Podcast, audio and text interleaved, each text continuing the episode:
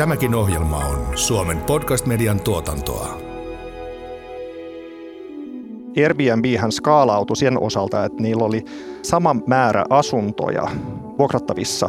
Kahdeksan vuoden sisällä ne sai sen määrän yli miljoona asuntoja. Kun vastaava iso hotelliketju Marriott, sillä kesti niin kuin yli 50 vuotta rakentaa nämä samat hotellihuoneet vuokrattaviksi. Tervetuloa kuuntelemaan Alustatalouden faktat ja myytit podcastia. Tänään avataan Alustatalouden ABC-kirjasta ne sivut, jotka ovat jääneet vähemmälle huomiolle, kuten verkostovaikutus, suorakohtaaminen ja supervoimat. Tervetuloa Alustatalouden faktat ja myytit podcastin pariin. Mun nimi on William von der Paalen ja tänään studiossa on kolme alustatalouden muskettisoturia Aalto-yliopistosta, eli Robin Gustafsson, Timo Seppälä ja Kimmo Karu. Tervetuloa kaikille.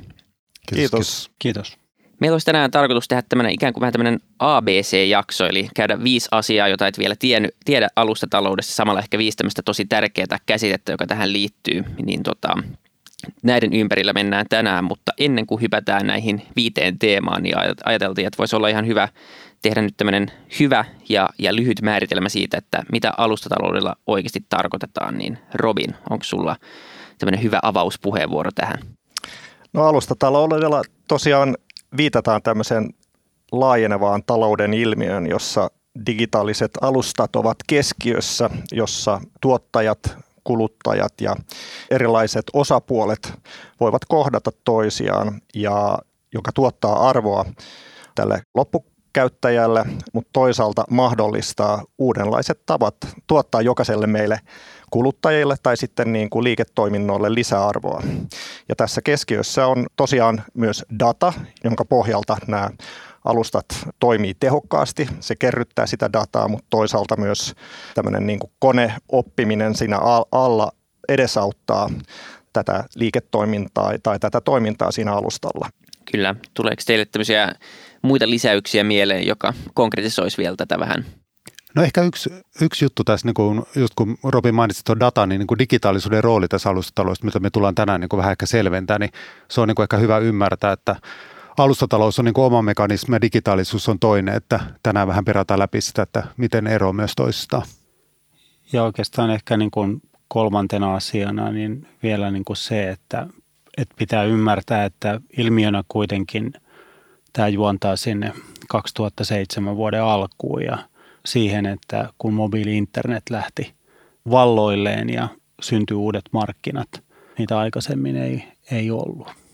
Ja tavallaan itse asiassa vielä niin kuin voidaan ajatella, että ihan se perusalustatalous johtaa jonnekin sinne keskiaikaiselle torille, että siellä se perus, perusmekanismi luotiin kohtaamisesta toki just näin, että tämä, torihan käytetään aina, aina hyvänä esimerkkinä siitä, miten niin tämmöinen markkinapaikka, missä ne, jotka tuottaa vaikka vihanneksia tai niin viljelee vihanneksia ja, ja, ja sitten vaikka kalakauppia tulee sinne, sinne torille. Ja sitten me kuluttajat taas etsiydytään sinne torille, koska siellä on monta, monta tosiaan tuottajaa paikalla. Ja, ja, ja tämä tori toimii tämmöisenä kohtaamispaikkana, mutta se on fyysinen kohtaamispaikka. Ja nythän niin tämä alustatalous viittaa tämmöiseen digitaaliseen kohtaamispaikkaan ja, ja, ja tämmöiseen niin kuin digitaaliseen vuorovaikutukseen, joka mahdollistetaan tämmöisen niin kuin teknisen digitaalisen alustan vaikka tyypillisesti appin kautta.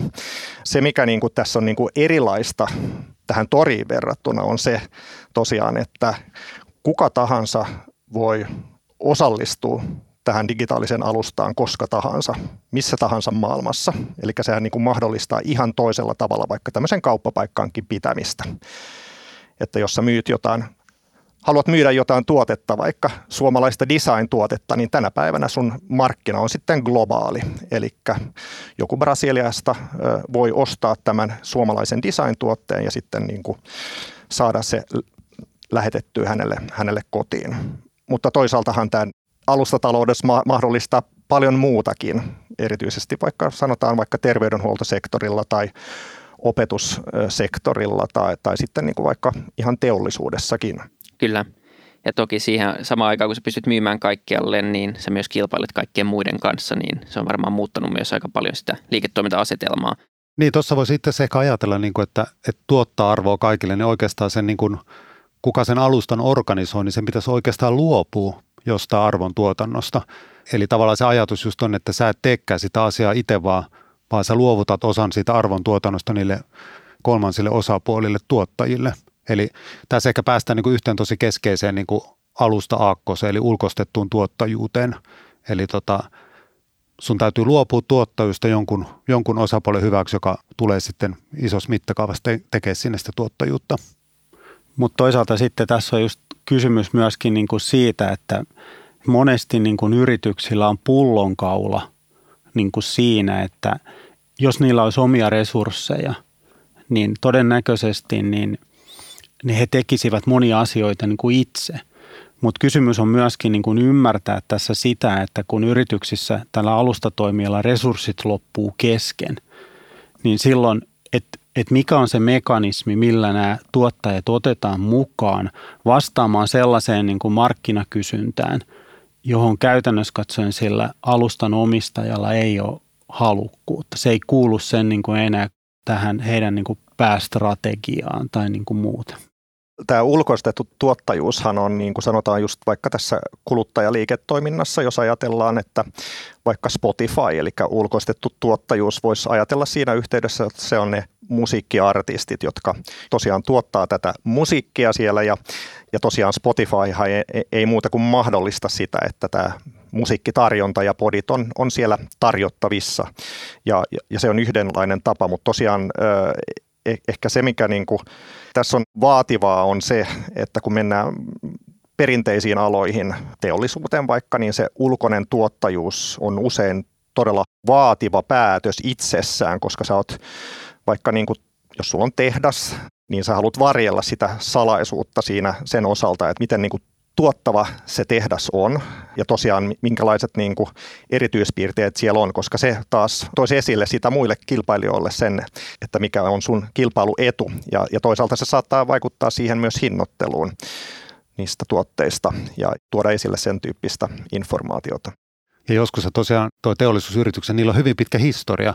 Että se on tavallaan, jos koko firman historia rakentuu jonkun tietyn asian tuottamiselle, niin se on ihan niin kuin tosi vaikea päätös luopua siitä koko firman identiteetistä historiasta, annetaanpa noiden niin kuin osapuolen niin kuin tuottaa tämä asia. Tästä on hyvä esimerkki myös niin kuin digitaalisesta maailmasta. Tämä oli tosi vaikea päätös Steve Jobsille.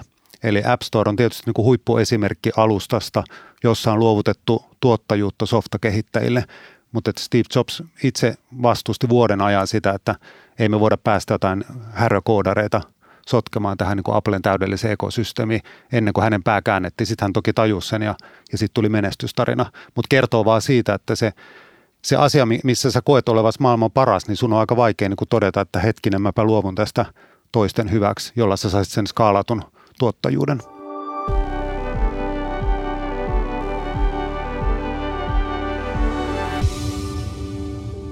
Vieläkin hän mun käsittääkseni ainakin, niin Apple kuitenkin hyväksyy jokaisen applikaation, joka sinne App Storeen tulee. Et sinne ei voi ladata kuitenkaan ihan mitä tahansa. Et, et siinä on jonkin, jonkinasteinen kontrolli pystytty säilyttää ja sitä kautta vaalitaan sitä ekosysteemiä, mutta toki siinä on tullut aika paljon enemmän sisältöä ja, ja niin kuin arvoa tähän ekosysteemiin verrattuna siihen, että Apple olisi koodannut vaikka omat applikaatiot.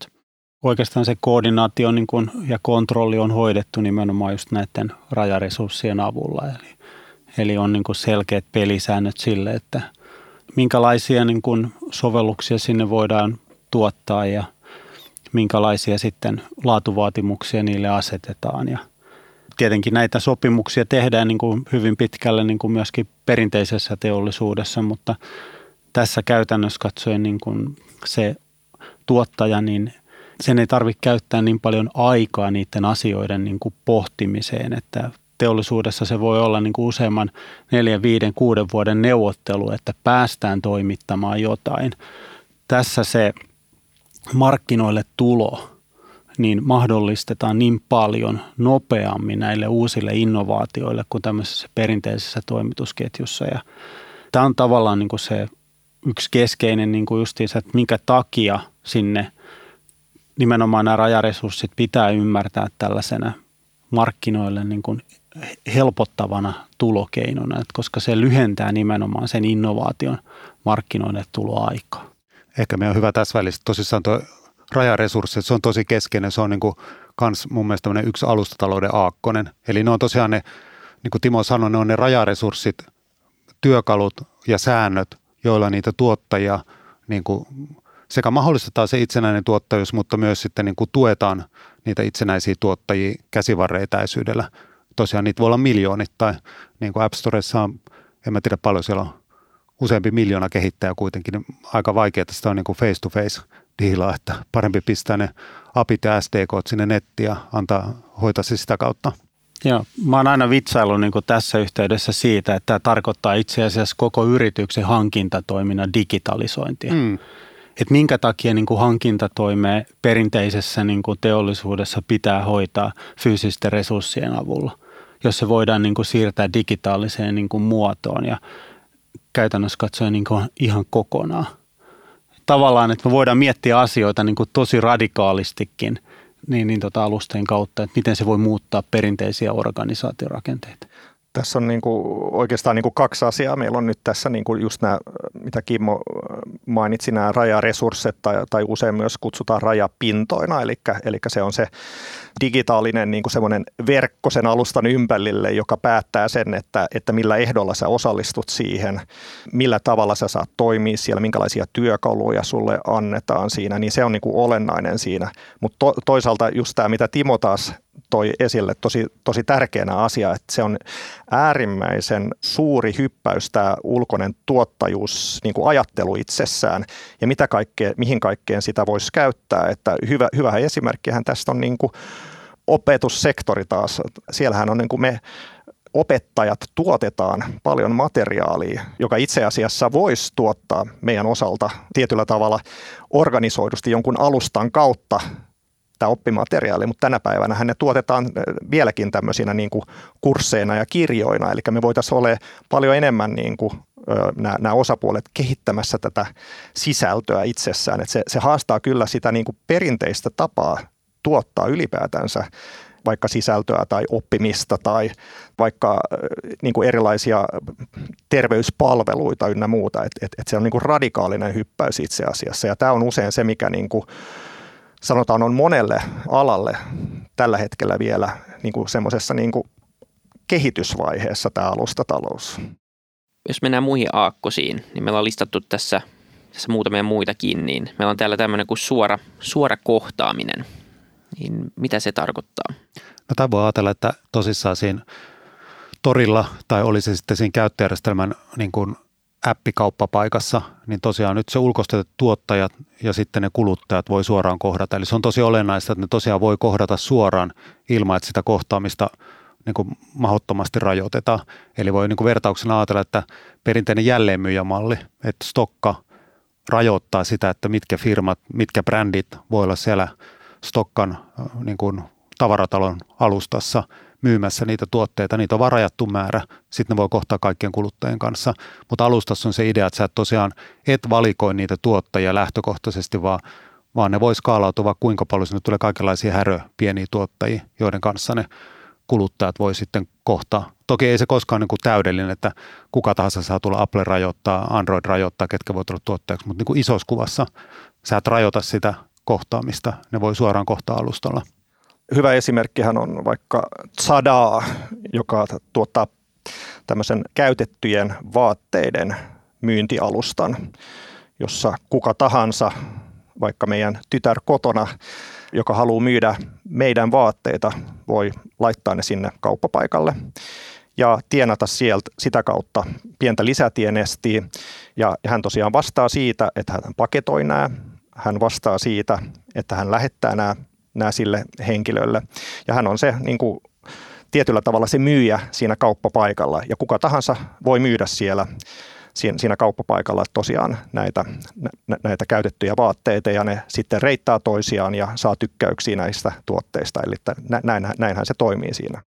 Niin se on aika jännä, että asiakaskokemus ikään kuin ulkostetaan niille, niille tuottajille siellä ja sitten tavallaan asiakkaat vaan reittaa toisiaan ja sitä kautta niin tulee tämmöinen vertaispaine kuitenkin suoriutua, koska jos sulla on huonot reitingit, niin sä et saa myydä tai kukaan ei uskalla enää ostaa sulta. Että se on aika elegantti tapa loppupeleille ratkaista, ratkaista asia. Joo, ja tosiaan, tosiaan se, se niin kuin Zadaahan tulee vaan mukaan siinä vaiheessa, jos tämä kauppa ei onnistu tai siinä on jotain ongelmaa, niin ne joutuu ratkomaan sitä.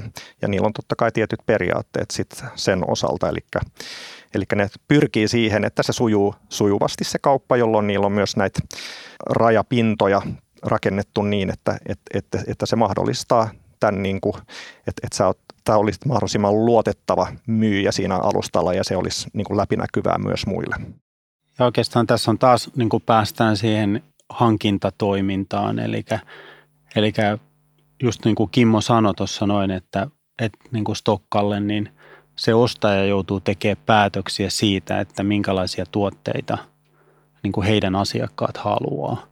No tällaisella alustalla käytännössä katsoen, niin kun ei sitä osto- ja hankintaorganisaatio ole, niin se kuluttaja voi tehdä suoraan sen päätöksen, että mitä se sieltä tuottajilta haluaa. Ja, ja yksi niin kuin olennainen ominaisuus on, niin on justiinsa se, että näiden tuotteiden määrä sillä markkinapaikalla on, on niin tota huomattavasti suurempi kuin se on jossain niin kuin muualla. Ja tämä antaa sitten niin kuin mahdollisuuden, tämä huomattavasti suurempi tarjonnan määrä, niin hyödyntää sitten niin kuin näitä erilaisia supervoimia, mitä sitten tällä alustalla niin tota on. Että, että jos siellä niin kuin verkkokaupassa tai alustalla on vain muutama tuote, niin ei niistä supervoimista ole niin kuin käytännössä katsoen niin kuin mitään hyötyä. Mutta mut sitten jos siellä onkin yhtäkkiä niin satoja tuhansia tuotteita, niin silloin nämä supervoimat, data ja, ja, ja sitten koneoppiminen, niiden niin kuin algoritmiikka, niin se tuo sitten niitä, niitä niin kuin suurempia hyötyjä tälle niin kuin alustatoimijalle.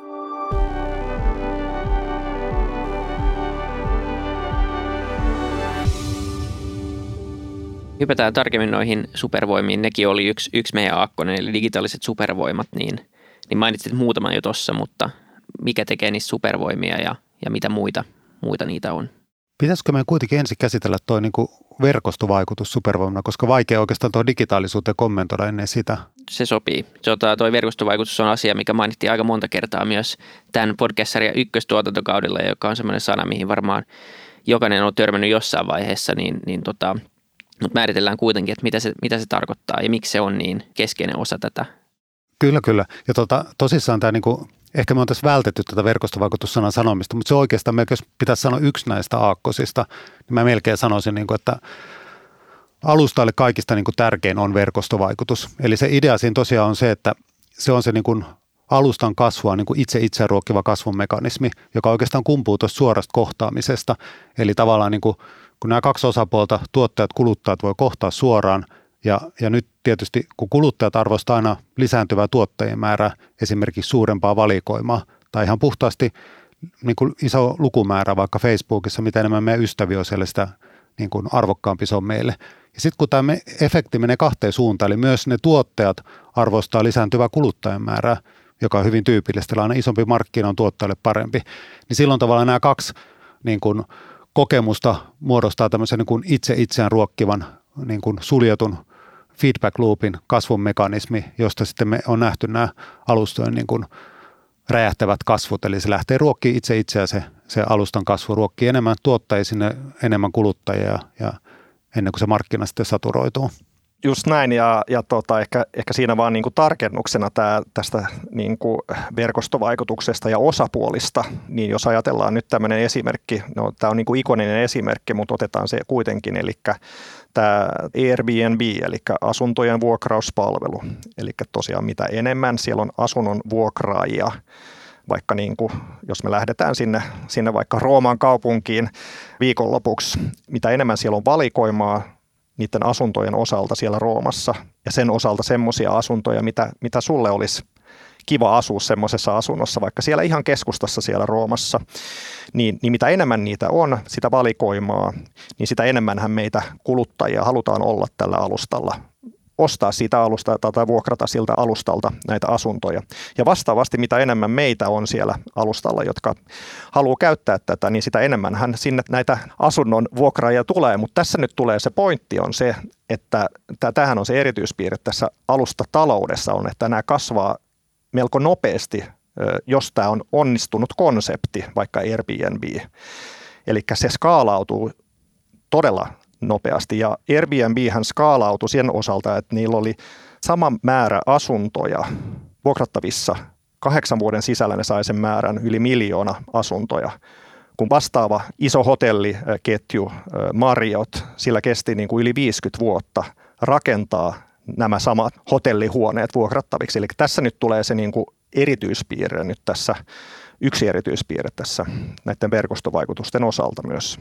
Niin, koska piti just sanoa, että kyllähän tuo arvonluoti pätee varmaan perinteisenkin firmoihin, mutta sen takia, että he joutuu itse rakentaa tai tekemään sitä tuotetta, niin se on ihan selvää, että se on aika paljon hitaampaa verrattuna sitten tämmöiseen, missä asiakkaat tuo itse sen resurssin sinne alustalle, eli tässä tapauksessa vuokrakämpän.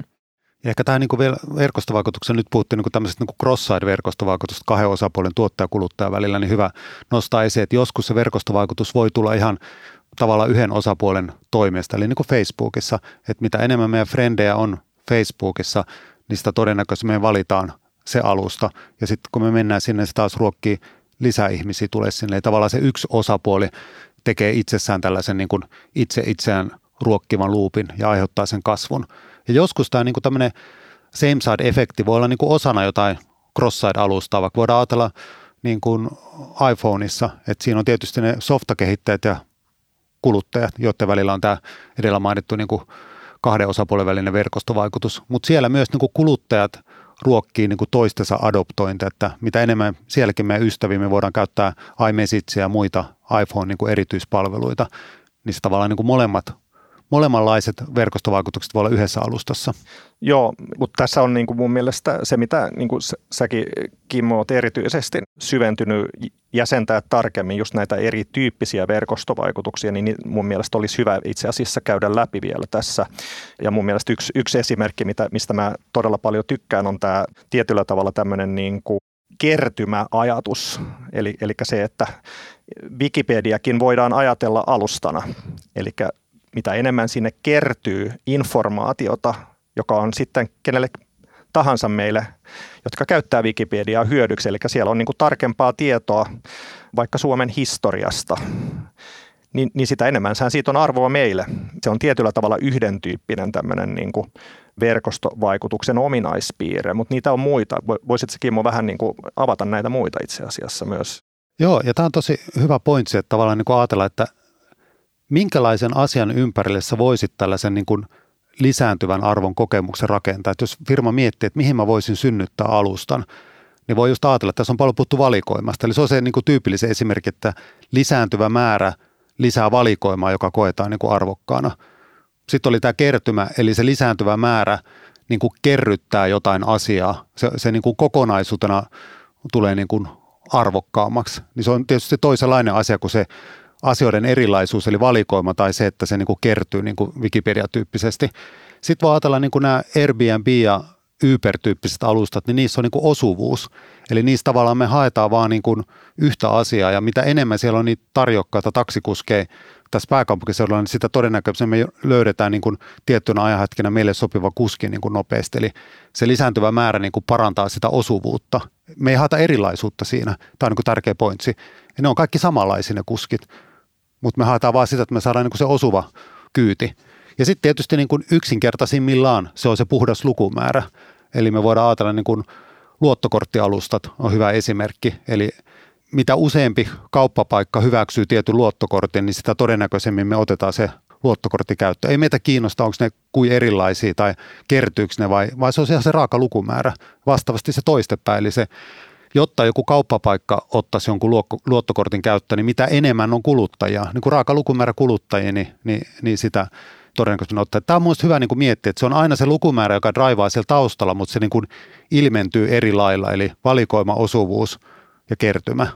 Ja tosiaan se niin kuin vielä tässä erityispiirteinä, että mitä paremmin saa näitä verkostovaikutuksia ö, toimimaan, niin sitä todennäköisemmin hän tästä syntyy niin kuin aivan mainio tietyllä tavalla arvon tuottamisen niin kuin alusta hyvin monelle osapuolelle. Ja sehän kertoo sen, että sen, se, se, se niin kuin alkaa niin kuin tietyllä tavalla atrahoimaan monta toimijaa sinne hyvin nopeasti, joka hyvin lyhyessä ajassa saattaa skaalautua dramaattisen paljon, jolloin syntyy näitä tilanteita, että kaikki haluaa olla just tällä alustalla, vaikka että kaikki haluaa olla tietyllä vaikka niin kuin somealustalla koska se on niin, siellä on niin hyvä, hyvä niin kuin tietyllä tavalla se arvolupaus, tai kaikki haluaa olla sillä tietyllä terveys- ja hyvinvointialustalla, jos se olisi olemassa tällä, tällä hetkellä. Niitä mun mielestä ei ole olemassa.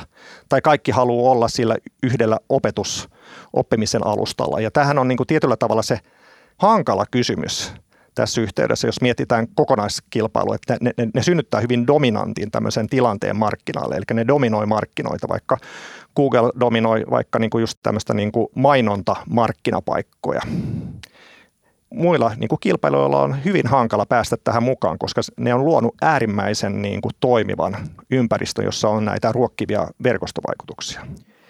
Niin, onko jotain muita tämmöisiä ikään kuin negatiivisia verkostovaikutuksia kuin tämä ikään kuin kilpailutilanteen vääristyminen?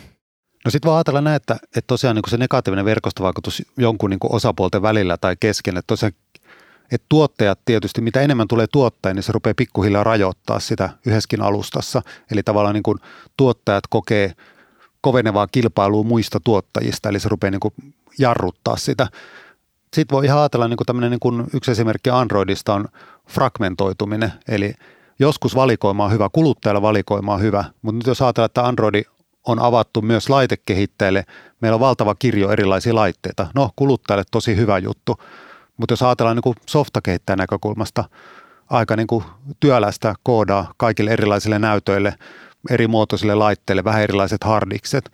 Eli tavallaan se niin kuin valikoima niin kuin aiheuttaa tämmöistä niin kuin sen alustan fragmentoitumista mahdollisesti jollekin osapuolelle, joka sitten rupeaa jarruttaa sitä niin kuin tuottajien määrän kasvua. Tätä voidaan sitten niin kuin ratkoa taas tämmöisillä sopivilla digitaalisilla keinoilla, niin kuin Google on tehnyt, että niitä ongelmia voi yrittää ratkoa, mutta että ne on hyvä tiedostaa, että on myös näitä negatiivisia tavallaan niin kuin lisääntyvän arvon kokemuksia. Niin sanotaan, että tästä vielä niin kuin yleensäkin tästä niin kuin arvon tuottamisesta, niin tässä on niin kuin tärkeä niin kuin kysyä aina niin kuin se kysymys, että et, et justiinsa, että, että mitä arvo, mikä, mikä se arvo on, että onko se niin kuin arvo niin kuin niin kuin tässäkin aikaisemmassa keskustelussa niin kuin oli paljon sitä, että me ei aina viitata niin kuin näillä alustoilla läheskään siihen niin kuin taloudellisen arvon tuottamiseen. Kuka tekee Wikipediasta rahaa? Se voi olla arvokas se alusta käyttäjille, mutta sitten, että talous taas ei toimi niin kuin tällaisten mekanismien kautta, että, että me tuotetaan sellaisia alustoja, jotka ei tuota sitä taloudellista transaktiota. Ne on kivoja olemassa, mutta, mutta se business pitää aina olla jossain. Me aikoinaan purettiin niin kuin moniala yritysrakenteet ja keskityttiin tekemään tiettyä, erikoistuttiin tiettyyn. Mutta niin nyt me hirveästi ajatellaan, että digitalisaatio olisikin erilaista – tai alustat olisi erilaisia sen osalta, että, että tämmöinen monialaisuus olisi niin kuin mahdollista. Ja, ja tämä on ainakin se, mihinkä niin kuin pääomasijoittajat ja sijoittajat luottaa näissä alustoissa, että ne vois niin kuin skaalautua, mutta voiko ne, niin se on, mä en ole ainakaan nähnyt vielä niin kuin oikein sellaista alustaa, joka voisi niin kuin sitten skaalautus niin kuin nätisti sitten kymmenille eri toimialoille vähän sieltä sun täältä, vaan kyllä ne on aika pitkälle niin kuin sellaisia, että niillä on joku kore ja sitten ne jotain rönsyjä yrittää siihen ympärille rakentaa, mutta ne rynsyt ei ikinä ole niin kuin menestynyt vielä. Mä halusin vielä tarttua tuohon mun mielestä loistavaan pointtiin, mitä Timo toi esille tästä, että okei, tämä Wikipedia välttämättä ei, ei tuota niin kuin taloudellista arvoa, mutta totta kaihan se tuottaa niin kuin tietyllä tavalla välillistä taloudellista arvoa, koska me, me opitaan siitä ja se toimii niin kuin oppimisen niin kuin työkaluna ja me, se on yhteiskunnalle, niin kuin sanotaan, niin kuin me tunnistetaan mekanismeja, jossa niin, niin, niin kuin mitä, mitä enemmän ehkä me saatetaan tietää asioista, niin se auttaa meitä myös, myös niin kuin jäsentämään asioita ja tekemään asioita. Mutta se toinen pointti on tässä se, että pitää muistaa, että vaikka Facebook, niin se mahdollistaa meille ilmaiseksi, siis ilmaiseksi, tämän sosiaalisen median. Ja että me voidaan siellä niin kuin viihtyä, laittaa, laittaa posteja ja, ja, ja toisaalta niin kuin, se, se on osa meidän elämää. Mutta kyllähän se toimii niin kuin mainosalustana. Se, se, se on niin kuin aivan selvä. Että se on se bisnislogiikka takana. Mietitään vaikka terveys- ja hyvinvointialustaa, niin niiden ominaispiirteet tulee varmaan olemaan jossain mielessä samanlaisia. Et siinä on paljon hyötyä niin kuin monelle yksilölle, kenelle tahansa, mutta siinä alla on myös tämmöinen niin kuin tietyllä tavalla bisnislogiikka, jossa, jolla tuotetaan sitä liikevoittoa myös. Mielestäni mitä Robin sanoi vaikka niin Wikipedia esimerkkinä, niin toki sä voit sen kasvun mekanismin valjastaa johonkin niin kuin hyvän asian tekemiseen ilman, että sun välttämättä tarvii siitä rahasta. Ja tämä on ehkä niin kuin yksi, yksi mun mielestä niin kuin alue, mihin ei ole vielä mietitty kunnolla alustataloutta, että miten niin kuin yhteiskunnan tai muiden hyvien asioiden, meidän hyvinvoinnin kasvattamiseen, niin on sekin, se on myös arvo, vaikka jos rahallinen arvo, mutta miksi me ei valjastettaisi sitä kasvulogiikkaa sen niin kuin palvelemiseen, että se tosiaan on, on neutraali sille, mutta maailma vaan toimii talouden logiikalla, niin kuin Timo sanoi, niin sen takia siellä me se nähdään, mutta että, että se on minusta hyvä ehkä ymmärtää, että se kasvulogiikka voidaan silti ottaa käyttöön. Tässä on niin kuin sillä justiinsa, että monelta toimialalta on kytkykauppa kielletty. Se on kiellettyä. Sä et saa lahjoa asiakasta tulemaan pankkiasiakkaaksi antamalla sille jääkaapin. Tai sä et, ja, ja niin kuin tässä tavallaan niin kuin mun mielestä kytkykauppa on niin kuin sellainen hyvä tapa jäsentää niin kuin tätä alustatalouden toimintamallia kaiken kaikkiaan. Se on kytkykauppaa. Me osataan kytkeä käytännössä katsoen niin kuin niitä eri niin kuin toimijoita niin kuin tällä yli- ja alivelottamisen niin kuin logiikalla toisiinsa ja sitä kautta niin kuin rakentamaan niin kuin uuden tyyppistä vuorovaikutusta tähän alustalle. Ja on hyvä ymmärtää tavallaan, että kuka siitä, kuka on valmis maksamaan ja mistä se on valmis maksamaan. Mutta se kytkykaupan logiikka pitää niin kuin sillä alustalla niin kuin ymmärtää hyvin yksityiskohtaisesti.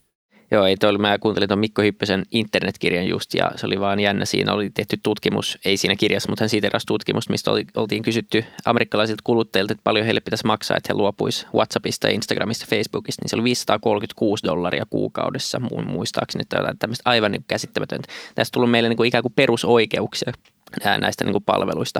Mutta hypätään tähän lopuksi vielä näihin digitaalisiin supervoimiin. Nyt ollaan pohjustettu tämä verkostovaikutus hyvin ja, ja mainittiinkin tuossa jo tekoäly ja data, mutta jos käydään vielä, että mitä, mitä tällä supervoimilla niin, niin tarkoitetaan ja, ja mitä muita tämmöisiä supervoimia näille alustoille voi valjastaa? Voi vielä ajatella niin kuin laajemmin, että ylipäänsä niin kuin jos mennään sieltä keskiaselta torilta, se oli alusta, kuhisi tietyllä lailla. Nyt jos verrataan App Store, niin kuhisee ihan toisella lailla. Niin mikä se syy on, että miksi tässä niin kuin digitalisoituvassa maailmassa tämä alustatalous niin kuin kuhisee voimakkaammin. Voidaan ajatella, että niin kun, jos ajattelee digitaalista resurssia, niin se on hyvin erilainen kuin fyysinen resurssi, joka oli siellä keskiaikaisella torilla. Digitaalinen resurssi on tosi täsmällinen. Se on niin kuin rajoittamaton. Sä voit tehdä nollista ykkösestä, mitä sä haluat, kun taas jostakin metallista, niin, niin siinä on tietyt taipuvuusrajat. Sä et voi hakata siitä ihan minkä tahansa muotoista niin kuin asiaa. Digitaalinen on ihan niin kuin uskomattoman suorituskykyistä. Se niin kuin jauhaa väsymättömästi 24-7 versus ihminen, joka, joka täytyy niin kuin levätä ja syödä, mutta digitaalinen niin kuin jaksaa jauhaa, niin toki jos alustassa, jos pitää jauhaa, niin, niin sitten kun digitaalinen laitetaan, niin se toimii niin kuin paremmin. Sitten se on tietysti tosi muokattava, niin kuin nolla ja ykköset on taas niin kuin tosi helppo muokata niin kuin eri muotoihin. Ja sitten ehkä yksi niin kuin tärkeimmistä on tämä niin kuin helppo siirrettävyys, eli että siitähän, niin kuin, että miksi ne alustat ei kukoistanut siellä keskiajalla, niin, niin silloin ihmiset liikkuu hevosilla tai jollain muulla, niin ei se tavara siirtynyt niin nopeasti. Nyt se digitaalinen voidaan siirtää valon nopeudella niin kuin maasta toiseen, eli meillä on käytännössä niin kuin alustalla globaali markkina, jolloin ne kaikki, kaikki vietnamalaiset koodarit voi osallistua samalla lailla kuin ne yhdysvaltaiset koodarit, niin, niin se on niin kuin se digitaalinen on tavallaan niin kuin, se on vaan niin kuin, niin kuin huikea resurssi, joka saadaan niin kuin valjastettua tähän alustojen käyttöön niillä voimillaan. Sen tarkennuksen voisi ehkä, ehkä vielä tuoda esille just, että mitä se data ja AIn rooli tässä on, niin, niin kyllähän se on se, että me voidaan profiloida ihmisiä, kuluttajien niin kuin tietyllä tavalla preferenssejä. Me saadaan hyvin tarkka kuva siitä, minkälainen niin kuin preferenssi olla, minkälaisia tuotteita se, tai palveluita se tällä hetkellä etsii. Mutta toisaalta niin kuin data ja, ja, ja koneoppiminen voi, voi myös olla sitä, että, että, että sillä, siinä yhdistetään – vaikka just terveysdataa, potilasdataa, hyvinvointidataa, ja voidaan, voidaan sitä kautta niin kuin tunnistaa paljon paremmin sitä, että minkälainen niin kuin sairaus, piilevä sairaus sulla saattaisi olla vaikka sen edestä, että käydään niin kuin hyvin, hyvin monessa testeissä. Ja toisaaltahan se mahdollistaa myös se, että informaatio on katkonaista tässä yhteiskunnassa kuitenkin, jos meistä ihmisistä kerätään dataa, vaikka just tätä niin kuin terveysdataa, niin se, että sitä, sitä voidaan yhdistää ja että se sama tieto on niillä eri lääkärillä käytössä, niin onhan, onhan se niin kuin kaikille hyödyksi. Hyvä. Me ollaan käyty viisi aakkosta läpi. Haluaako joku yrittää tehdä tästä polvelevasta mielenkiintoisesta keskustelusta vielä jonkin sortin yhteenvedon näistä, näistä asioista, mitä ollaan puhuttu. Mitkä on ne tärkeimmät asiat muistaa ehkä tästä keskustelusta? No jos vedetään yhteen tämä, tämä, tämä niin kuin, mitä me ollaan tässä käsitelty, niin yksi on se, että, että tämmöinen niin kuin alustataloudessa ja mikä tahansa alustafirma, jossa olet kehittämässä semmoista, niin mahdollistaa ensinnäkin tämä itsenäinen tuottajuus ja suorat nämä tuottajien ja käyttäjien kohtaamiset. Ja toinen on se, että sä ruokit näitä osapuolten välisiä ja osapuolten keskenäisiä verkostovaikutuksia. Ja ehkä kolmantena se, että, että, että huolellisesti kerryttää myös tätä dataa ja hyödyntää sitä dataa ja luo dataa, jolla sä voit niinku just sillä älyllä tuottaa sille sun alustalle niitä supervoimia. Ja ehkä mä toisin viimeisenä esille sen, että, että, että, että tämmöinen niin kuin alusta bisniksen kasvaminen, se kannattaa tehdä vaiheittain. Ei Facebook ole syntynyt sillä, että kaikki ne, jotka tällä hetkellä on siellä heti niin kuin mahdollistettiin sitä, vaan että alussa se, se tehtiin niin kuin, se oli yliopistojen niin kuin opiskelijoiden sosiaalisen median alusta. Ja tämä on se ominaispiirre, joka jokaisessa vaikka ruokalähetit ynnä muuta, niin nämä ruokalähettifirmat kehittyy niin kuin kaupungista kaupunkiin, eikä niin kuin me, me suoraan niin kuin kaikkiin kaupunkeihin. Se vaatii paljon kustannuksia saada näitä osapuolia tälle alustalle. Kyllä näihin sanoihin, niin kiitos kaikille erittäin mielenkiintoisista kommenteista ja kiitos myös kaikille kuuntelijoille. Palataan taas ensi jakson merkissä. Kiitos. Kiitos. Kiitos. Kuuntelit Alustatalouden faktat ja myytit podcastia. Tämä oli toisen kauden ensimmäinen jakso. Seuraavassa jaksossa puhumme tekoälystä ja supervoimista – jos pidit tästä ohjelmasta, muista seurata ja arvostella podcastia Spotifyssa tai tilaa ja arvostele ohjelma Apple Podcastissa, niin muutkin löytävät ohjelman pariin.